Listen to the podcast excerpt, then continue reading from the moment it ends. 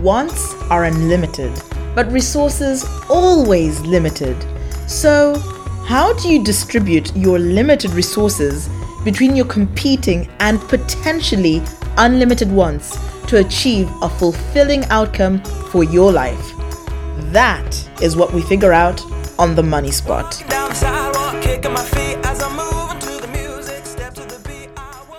Welcome to the money spot the show where we answer your money questions.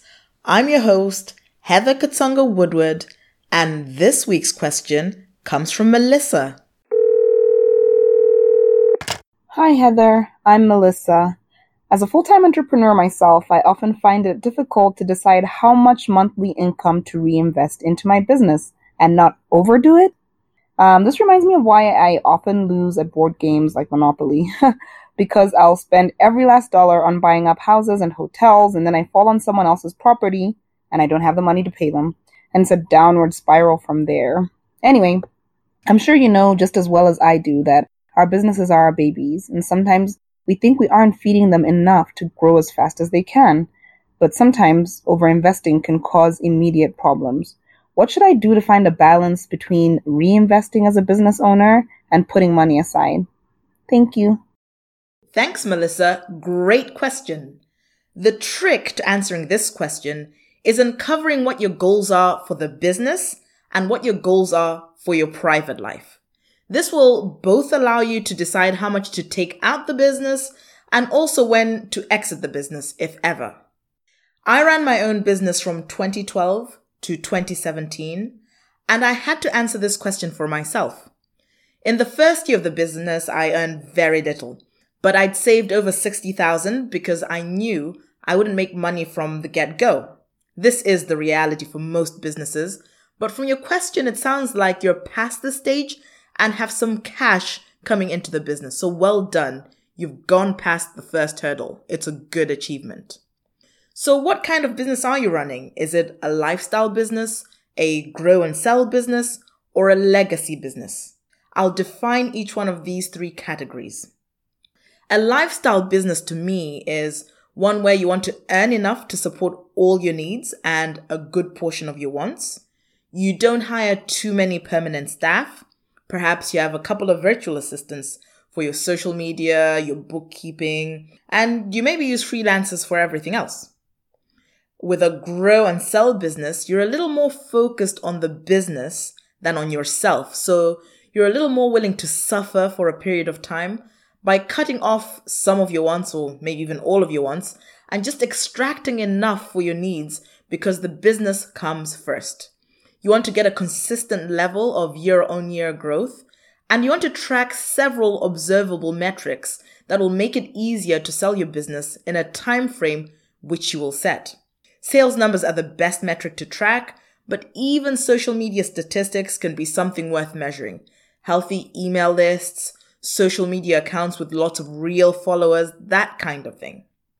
And finally, the third category, a legacy business, is one that has to satisfy your income requirements for a prolonged period of time with a view to passing the business on to your children or selling it quite far in the future if your children aren't interested in running a business.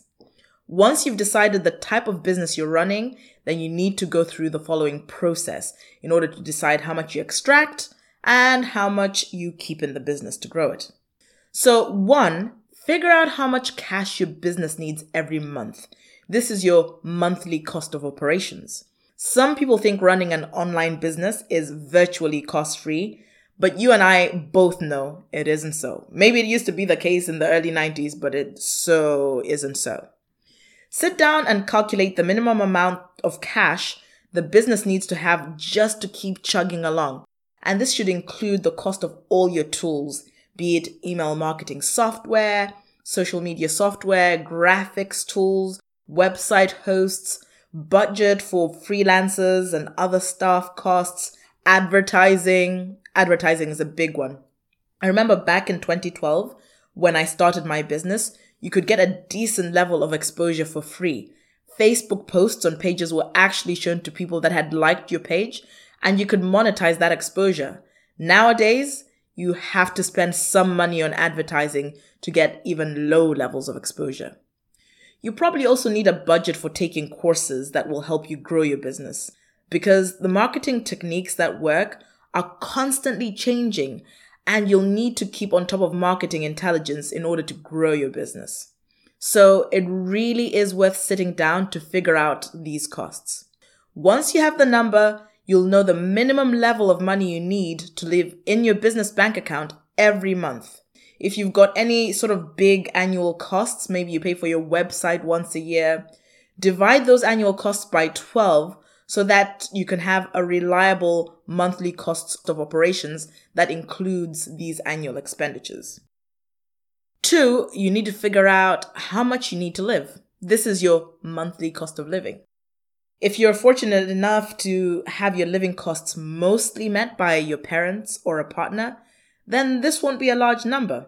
My husband supported us for a good portion of my self employment, but I did pay myself enough to cover my lifestyle costs, you know, for things like beauty products, going to cafes with friends, clothes, that type of thing. And when we had our son, I made sure that the business covered his nursery costs too, because the only reason he was going to nursery was because I needed to work. Ultimately, this meant I took out about 600 pounds a month to cover four half days of nursery for my son each week and 670 pounds a month for myself. The amount I paid myself wasn't totally random. I know it sounds really random, 670. My accountant actually set my wage level just low enough so that I didn't have to pay national insurance tax. You'll have to consider the tax impacts for yourself. That threshold moves every year, so you could pay yourself more uh, through dividends if you decided you needed more. But please speak to an accountant to get the balance right because if you pay dividends too often, the taxman could, in hindsight, say it looks like a salary and they would therefore make you get taxed on that money at the higher earned income tax rates. So it's always worthwhile just getting an idea from an accountant. If you can live on less than the sort of figure I'm suggesting, even better.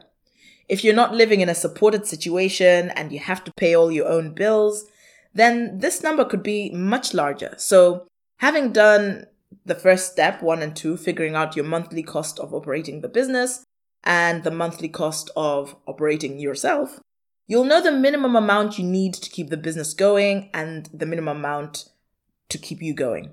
Is your business producing at least this much? I hope so. Because the third step is also an important step.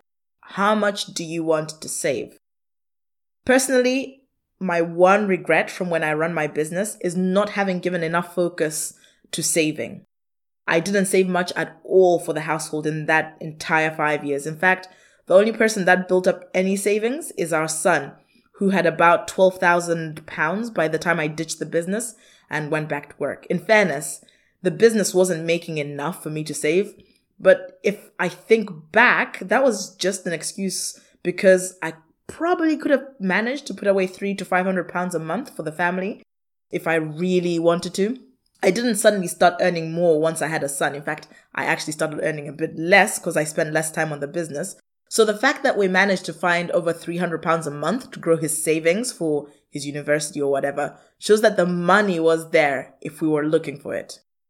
To decide on the ideal amount of money to save each month for yourself, project how much money you want to have at the age that you want to retire, then using an online retirement calculator to use it to figure out how much you need to be saving every month to hit that goal of annual income in retirement.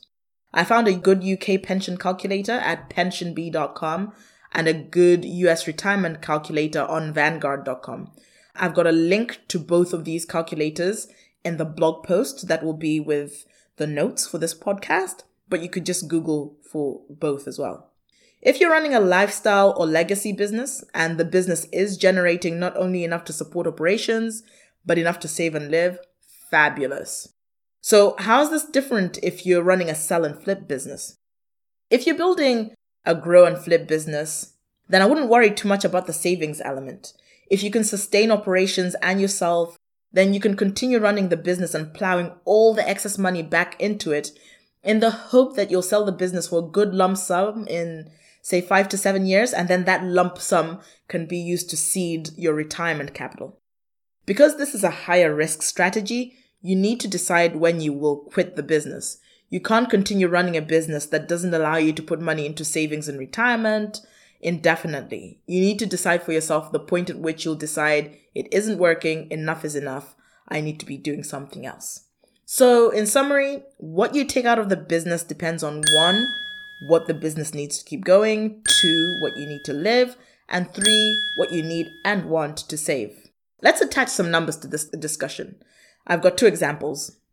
If your business is generating at least 1500 every month, this is just a random, for example, number, and if it needs 800 to just keep moving, then there's 700 left for you to either take for yourself or reinvest in the business, depending on how much you need. If 700 per month isn't actually enough to meet your living costs, then you need to figure out how long your savings can support you while you give the business a chance to grow. Second example. Let's say your business is generating at least 5,000 a month and it needs a thousand every month to sustain operations and you need 2000 for yourself, then there's still 2000 to play with. In this scenario, even if I was running a grow and flip business, I would save to hedge myself against the risk that my business turns out not to be very sellable when I want to sell it.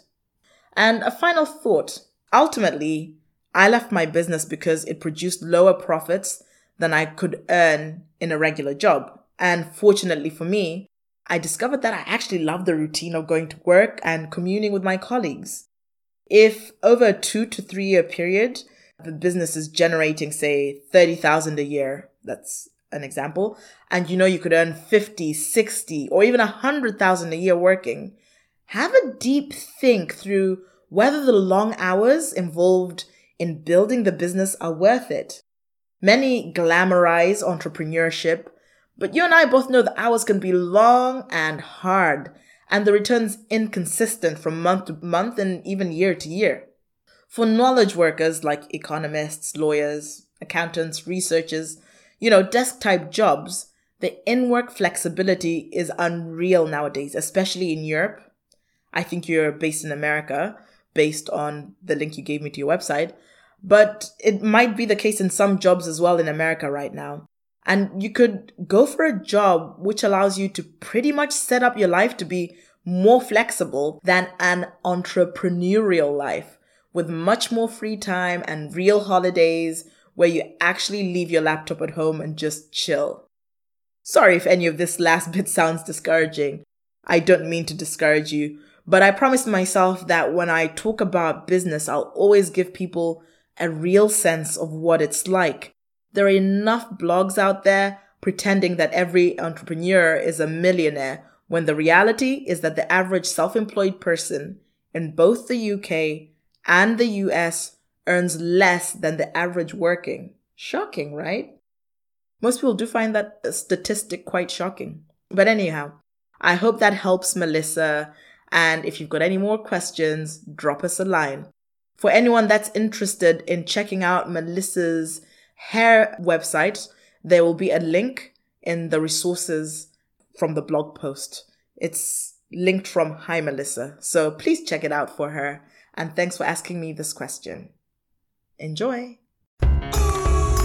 Thanks for listening. If you want to ask me a question, read my blogs, or support this show in any way, please type themoneyspot.co.uk into your address bar and you'll be redirected to my personal website.